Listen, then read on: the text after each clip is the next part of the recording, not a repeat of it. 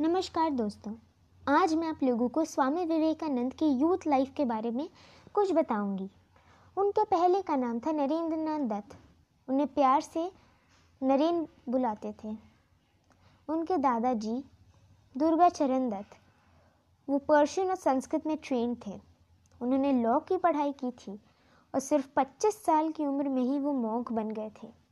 इसलिए स्वामी विवेकानंद का मॉक बनना कोई बड़ी बात नहीं थी। उनके पिता विश्वनाथ दत्त को पर्शियन संस्कृत, उर्दू, हिंदी और इंग्लिश भाषाएँ आती थी। उन्हें बाइबल पढ़ना बहुत पसंद था।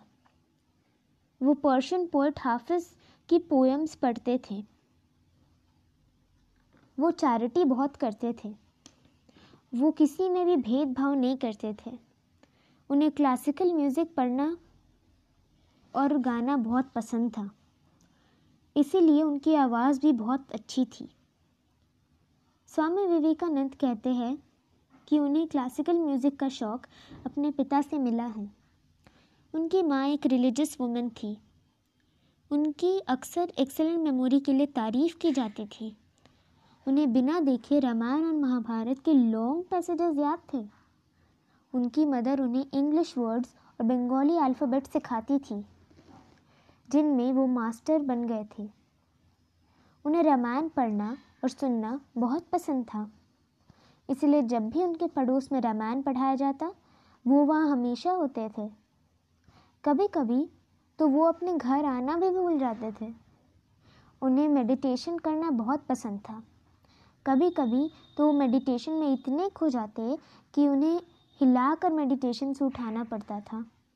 वो छः साल की उम्र में स्कूल गए, लेकिन वो कुछ दिनों बाद स्कूल से निकल गए।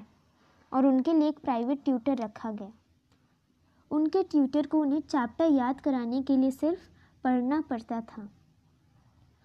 उन्हें रामायण और महाभारत के बड़े बड़े पैसेजेस याद थे। और मुगबोध, एक संस्कृत एक संस्कृत ग्रामर है, वो उन्हें बहुत अच्छे से याद था। सात साल की उम्र में उन्होंने मेट्रोपॉलिटन इंस्टीट्यूट ज्वाइन किया।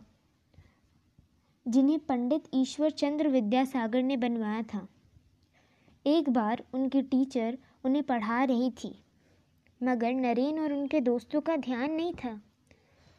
उनकी टीचर ने अचानक से उनसे पूछा कि, अभी मैंने जो पढ़ा है, सब कुछ बताओ।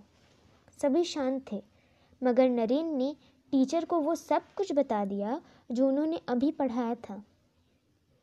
तो ये थी स्वामी विवेकानंद के बारे में कुछ बातें। धन्यवाद।